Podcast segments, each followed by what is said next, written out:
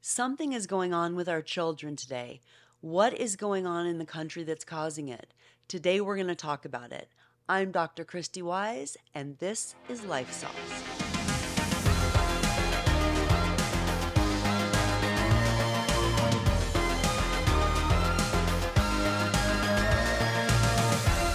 Dr. Wise, something is going on in this country that seems to be affecting our children and not in a good way. Can you categorize this? What is going on? Yes, it is. And I'm sure that watching the news, everybody's feeling it. There's this temperature, this bubbling up, this undercurrent for our kids where there's frustration and angst and all of that stuff. And my feeling is that they are being impacted by what's happening with our authorities. Do you know, just as if parents are fighting and the, you know, shit rolls downhill and kids are impacted. I think what's happening with our government, and it doesn't matter what your political views are, is having a profound impact on this undercurrent and the temperature rising for our children. There seems to be a notion out there that you can do whatever the hell you want these days because there's not going to be any accountability. Where does that come from? Yeah, I think one, people are tired, right? And they're also used to putting that responsibility or beginning to put that responsibility on other people. It's like, you know, when something good happens, it's us. When something bad happens, it's somebody else's fault. And I believe that people are not taking responsibility for their parenting in the way that they used to, as old as that sounds. And it's happening not just here in California where we're recording this, but all over the country. Is it coming from the parents first and foremost? I mean, they seem to have the most influence on our children, naturally. So if that, in fact, is the case, what are the parents doing wrong, if we can put it that way? Yeah. So, and I feel like it goes even above that because parents' level is heightened as well. But I think what we're doing wrong is that we're not slowing down enough and taking responsibility enough and being okay with sometimes our kids not liking us, you know, like loving them enough to be okay with them not liking us. You obviously have counseled parents and children, and you've been in this a number of years now. How has that trend line changed with respect to how these kids are developing? Oh, yes. So, and it has in 30 years, right? I am retired and as a therapist and, you know, coaching and all that stuff. I've seen it in so many different directions.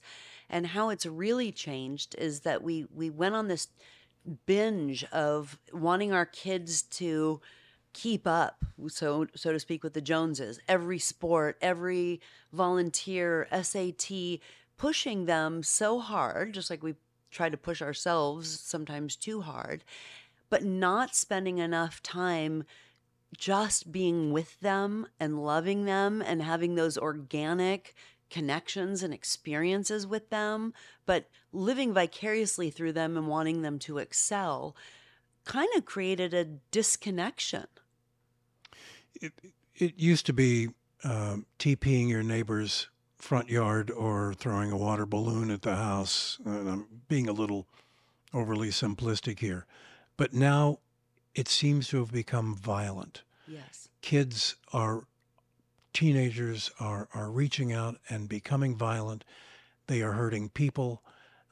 They are robbing stores. They're working in large groups in mobs to do all the wrong things, and rarely are they ever caught or are being held accountable. When did that change? It seems to be a newer phenomenon. Yes. Yeah, it does. And, you know, just as the parents are tired, our government is tired, our, you know, law enforcement, people are tired. And I think in that, there's not a lot of consequence. We say there are, but I think ultimately when the rubber meets the road, the consequence isn't as scary for the kids who are acting out. And, you know, that's the other side of it. The top of it is that what's happening in the house, the government and all of that stuff, the ripple effect of that is huge. And then with no responsibility or no consequence, all of that frustration that bubbles up is showing up in those behaviors. Let's talk about the word woke. It feels like that's become the guiding star for a lot of people. Everything we do and say must conform to what we think is this woke culture we're becoming. And that seems to be leading us away from doing the right thing all the time, rather than doing what just feels good at the moment. Yeah. And I mean, I love the idea of us wanting to better ourselves, expand ourselves, include everybody, be aware. It's fabulous. The problem is that we go so far that we forget to cover our basics. And I think that that's a thin ice to skate on in terms of, doing it. It's almost like not knowing always how to drive, but getting behind the wheel. There has to be some practice and rules and boundaries and consistency in education so that people can do it with confidence and from a place of honor, not from a place of just doing it. How do you get your kids to come back from that if they've started to move in that direction? I think that we have to be okay with upsetting them. I think that we have to be okay with them being unhappy with us sometimes and being courageous enough that our identity as parents aren't so wrapped up in them that, we're not paying attention to what they really need. We expect the parents to be the biggest influence in our children's lives. Yeah. At least we hope they will be, and hopefully an influence for the good. But kids interact with all sorts of other people in their daily lives, teachers, coaches, babysitters, tutors, you name it, and they all have influence over them. So it's not just one person or one set of parents that are causing this phenomenon. It has to occur within that realm of all of the people that kids come in contact with. So let's take it one at a time. Teachers, how do they come into play here? Teachers are huge. I mean, teachers are huge, right? It's who our children spend most of their day with. And, to not appreciate them and treat them like that they are valuable, the teachers, by the way, they feel frustrated. And so that frustration shows up in the classroom. When we pay, athletes so much more money than we pay our teachers, and they're the ones that are shaping our children, our future, the message to them is you're not all that valuable. So I think that we need to support our teachers. I'm not saying we personally pay them if but caring for them, making sure that if you go to Starbucks on the way to school, that they get a coffee too. We need to be more generous with them, with one another. In the last year alone, there's been an unprecedented number of students attacking teachers. Mm-hmm. And in many cases, unfortunately, brutally. When did that change? That students felt like they could do that and not be punished for it. Yeah, it happens far too often to be just a little isolated thing that may occur in one little corner of the country. It's happening all over the country, and it's happening very often. Yeah, the acts are getting more and more egregious, more and more loud and bold.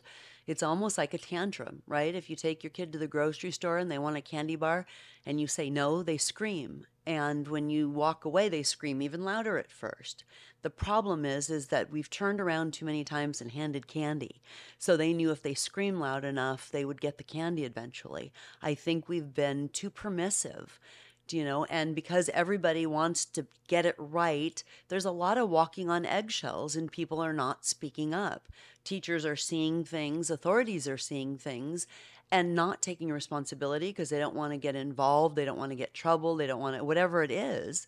And so the kids are screaming aloud and getting the candy. And somehow now kids are finding guns. Yeah. Mm. What does that say about that kid that he feels he needs to carry a gun with him? This isn't just happening in gang-related neighborhoods. It's happening in suburbia as well. Where does that come from? Yeah. Yeah. So, I mean, if you think back when you were a kid or a teenager, you know, I mean, yeah, we do silly things. We act silly. We want attention. But when a kid longs for for attention in such a profound way, what is going to get them more attention than doing something so egregious, right? Because they're no longer just getting attention for getting good grades or whatever it is. They want attention, and it's not being given to them in the appropriate way. And so they're acting loud. They're screaming loud and getting our attention by doing those things that are going to make us look. So what's missing in their upbringing that's causing this? Yeah, I think that we're not caring enough, because of course we care, we love our children, but I mean showing care. And I don't mean it in the terms of I drive them to sports every day. I'm saying caring about who they really are and nurturing who they want to be, instead of just waiting for something to be wrong and then paying attention. The pressure on parents today, and particularly single parents, is as great as it's been in many, many years. And it comes from all areas, not just the social areas, but, you know, the financial as well. People are often working two jobs or more. And as you have said so often, they're just tired. Yeah. And so the last thing they want when they come home from a hard day at work is confrontation with their kids. It's easier to take the simplest route, which is just to ignore it. But that's wrong. That's going to have a detrimental effect, will it not? Yes. Oh, it absolutely. But, and you know what? You asked me earlier what's changed.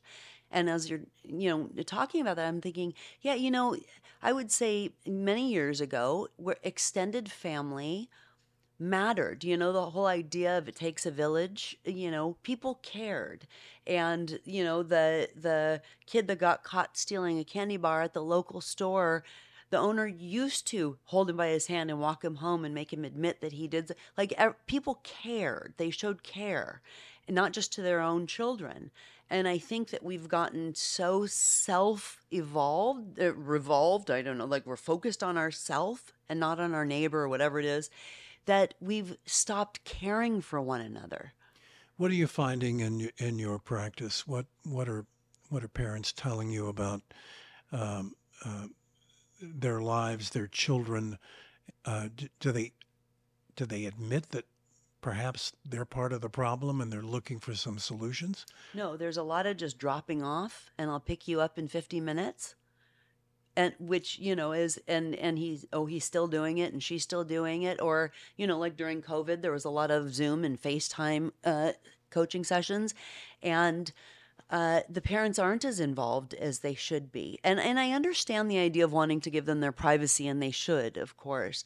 But I also think that 50 minutes out of the whole week is not what's going to do it, that the parents need to be involved, and there needs to be open conversations about what's happening, what everybody wants to happen. And by the way, just because the parents want it to happen doesn't mean the kid wants that to happen that way. Well, the parents are expecting you to solve the problem, but the kid is going back into the same situation he just left. Yes. So it doesn't really make any sense, does it? No, it doesn't make sense. And imagine that kid who isn't being heard there and then goes to school and isn't being heard or seen, and by the coaches aren't being heard and seen, and by the so-and-so and by the so-and-so. And then all of a sudden they're going to do something to be seen. You will see me when I do this. You'll remember me, or you'll know me. And without that frontal lobe and decision-making and all of that and impulse control, they do stupid shit. But it's getting bold and scary, and there's no going back, right? I mean, like, the stuff that's happening is terrifying.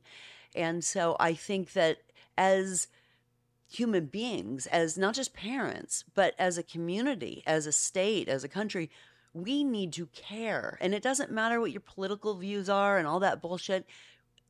It's about caring for human beings. And then you add into the mix social media, the pressures that brings, kids tied to their devices at levels we've never seen before. To the point now, I don't know if you're aware of this or not, there is a woman who is charging $400 an hour to parents to teach their children how to talk on a telephone. Oh, my God. And she's booked solidly. Are you kidding? I'm not kidding. And that just is the worst thing I can think of. But it's I mean, anytime you've walked into a restaurant and saw everybody at the same table on their devices. Yes. We've lost all those social skills and social graces. Yes. And it's only going to get worse because the culture is so loud out there. The media is so loud. It speaks at a volume well beyond that of a parent or a teacher or a guardian. Yes. So how do we protect our children? I mean, bottom line, we want to protect our children. Yes. But it's an uphill battle because there are so many forces against us. Yes, and you're exactly right. And when I'm talking about care, I'm even thinking about that as well, that, you know, they don't know how. And by the way, the pressure that's put on them, the depression, the anxiety, the angst because of social media, if you've read any of the research, is astronomical. It is not in any way helping them. It's not. And I understand that it's the culture and that's what they're doing. But I think that the lessons are in what to do with it. It's almost like, what is the term where you're, you know, if you can't beat them, join them kind of thing, using that platform to make a difference, you know, teaching them that their voice, their feelings, the things that matter in their world matter and can be then expressed maybe through that, not just what shoes or what you're having for breakfast or who's going to that party, but their thoughts on what's happening in the world. I saw something rather distressing the other day. It was a man on the street interview, and he was interviewing teenagers mostly. And the question was, if you could only have one, either TikTok or the right to vote, which would you pick? Wow. And I think it was 99% of the kids said they want TikTok. Yeah. Yeah. Because that immediate gratification, literally every single time, you don't even have to turn your phone on. Every time you pick up your phone, you release dopamine and serotonin. It's the feel good, right? And your neurotransmitters literally respond. It is absolutely an addiction, and we're not treating it like an addiction, but it is an addiction. And even more so, if you're going on, you have the release of dopamine and serotonin, then you're getting likes or whatever it is immediate. And what's happening in the government feels so far removed from them, like it's not their burden or responsibility, and in a lot of ways shameful, because they see a future that seems ridiculous. Oh, you know, adults that fight like that. There seems to be a couple of different schools of thought among counselors like yourself when it comes to helping parents rid their kids of that electronics habit. Yeah. One school is you got to go cold turkey. You got to take away the devices and not let them have it and get used to that. The other school is wean them off of it gradually. Uh-huh. Where do you fall?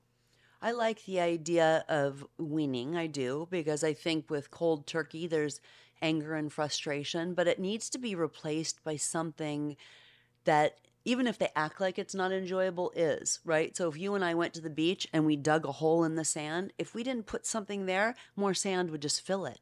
We need to replace it with something that has a little bit of value to them. And by the way, they're not going to admit this, but it's family time, or we go camping, or we go on vacation, or we do a picnic in our living room, or what movie night, or whatever it is, that we're replacing it with something. Because if a lot of parents just take away the phone, but they replace it with nothing, what does that leave them to do other than to outsmart us in how to get it? And they will, and they do outsmart us. I can't, if I had $1 for every time a parent said, he doesn't know my passwords, and the kid laughs when the door closes and said, of course I know the passwords. Of course they watch this or do that, or, you know, and they're not doing it here. They're doing it in the bathroom at school with 90 of their friends. So the idea is to, yes, replace it with something that has value and adds meaning to their life. The biggest pressure kids seem to face these days, and it was the same with us when we were growing up, is peer pressure. Yeah. And the last thing you want to do is take away a kid's smartphone when all of their friends are not only using theirs, but that's their main means of communicating and keeping in touch with everybody. So it almost sounds like it's an uphill battle that just cannot be won, or can it be? Yeah, that's a great question, and you're right. We don't want to have them exclude themselves, but I am going to say that if we don't help them develop more of a sense of identity, then we leave it to them. And, you know, if you don't have any identity, or it's limited, and then that's taken away, what are you left with? So supporting them and expanding their sense of self and their identity, as bizarre as that sounds, is so important. So they can have both. You know, it's almost like the person who knows that they can, and I use nachos all the time because it's my favorite, but that if I exercise, I can have nachos. There's some balance there.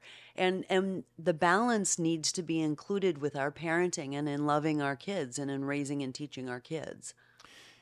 How successful have your clients been in changing the attitudes and the culture of their children?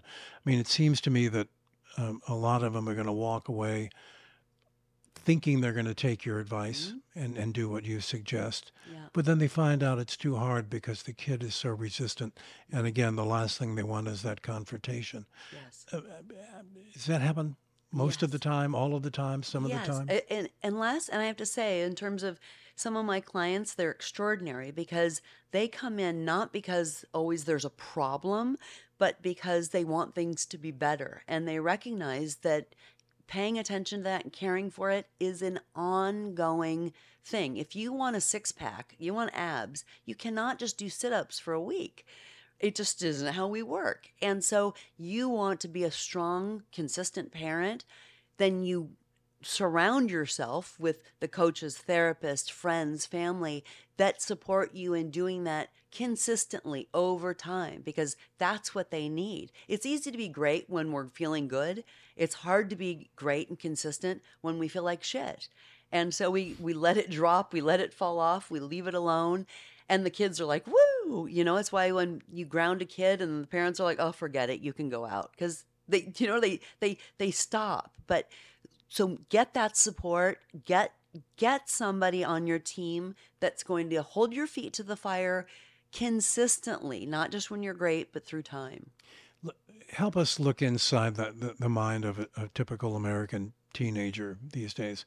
You advise a parent to do certain things, they try to implement those things, and their kids hate them immediately, and they say that, I hate you, right? Mm-hmm.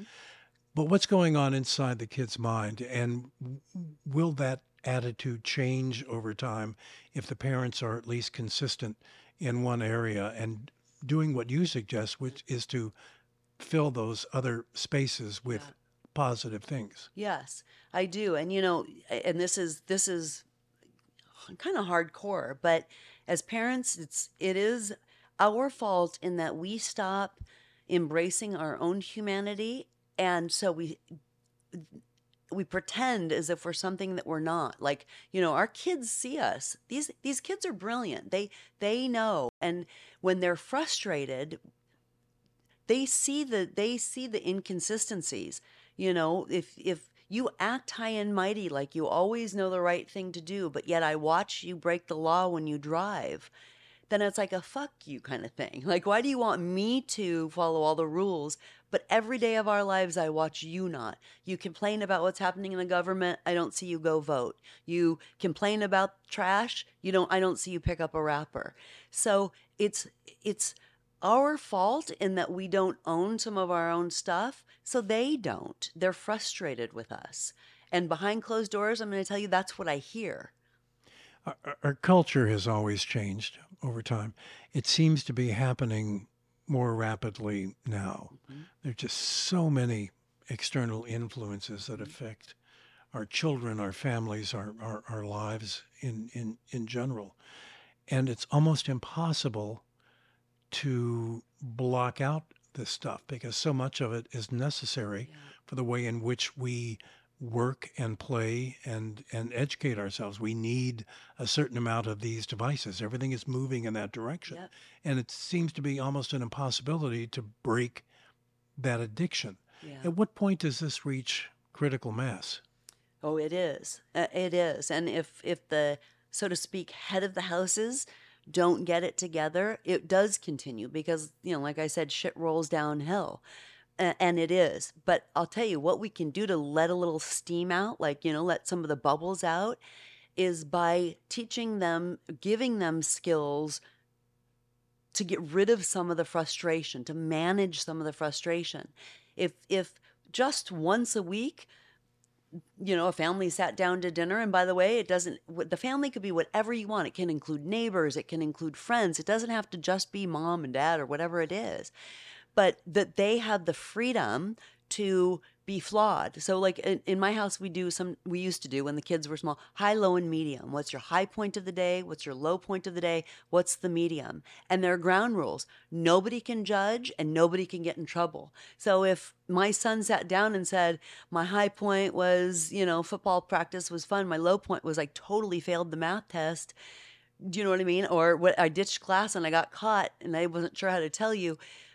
Then it's important that there's one place where he gets to be that and do that. Now, by the way, I'm not going to say that later on we won't have a conversation or I won't now be smart about him ditching school or getting an F in math or whatever it is, but he's not going to get yelled at or judged at that table because, in fact, that was his low point of the day, and it relieves a little bit of that stress.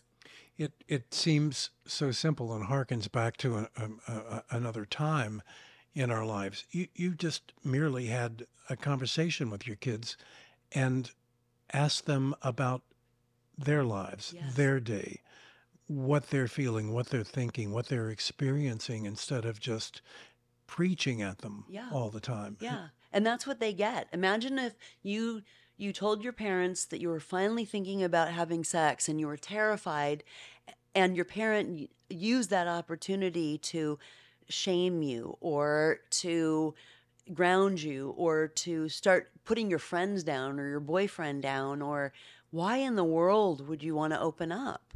You know, and the parenting moment is more in helping your kid see their value. Is this your time? Is this how you want your story to go? Where are you emotionally? Where are you physically? Are you safe? How can I help protect you? Like giving them the tools to assess and do their own oil and water. As a counselor, is there any way you can predict what kind of parents these kids are going to be? Well, no. We do as we see, right? So there's a very good chance that these kids, in what's happening, that's more. It becomes intensified, like the pendulum swings, right? And so I'm hoping that the pendulum swings, but not so far that it's out of control. And so, yes, what I see is that they become bigger versions of us. I don't know about you, but I feel like I've a better version of my parents, and I hope that my kids are a much better version of me, and so on and so forth. But that means then there has to be some intention so that we're helping them go that direction. I've always found it interesting that when you hear about the people that run Microsoft or Google or Apple, any of these high-tech companies, those that are parents almost universally will tell you that they severely limit the amount of time their children can use the devices. Yes. What is that telling us? What are we missing? What do they know that we don't know? Right, yeah, because they see the innards, you know what I mean? They see what's happening because they're up close and personal. And they recognize the value of their business, but they also see the impact that it has, I'm certain, in their everyday lives. And so I think that we should take those warnings. We should, they know something. Let's pay attention. So we always like to conclude with some sort of a checklist. Yeah. We know that in this short amount of time, we can't settle all the problems of the world, yeah. but you can at least give parents particularly a starting point. Yeah.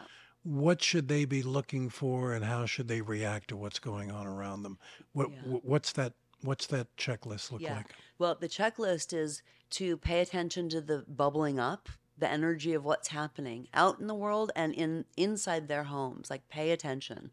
The other is to just choose to implement one thing, just one thing that will connect you and your kids, and something that will add value to them. It doesn't matter if it's not your thing. If you don't like to play basketball, or you don't want to go, build a skateboard ramp, or whatever it is, pay attention to who they are and what you can participate in, and be present to them. If you want them to put the phone down, put the fucking phone down and go and be with them. Just one thing implement, and you will see a difference. What's step 2? Yeah. Do you know? Yeah. Yes.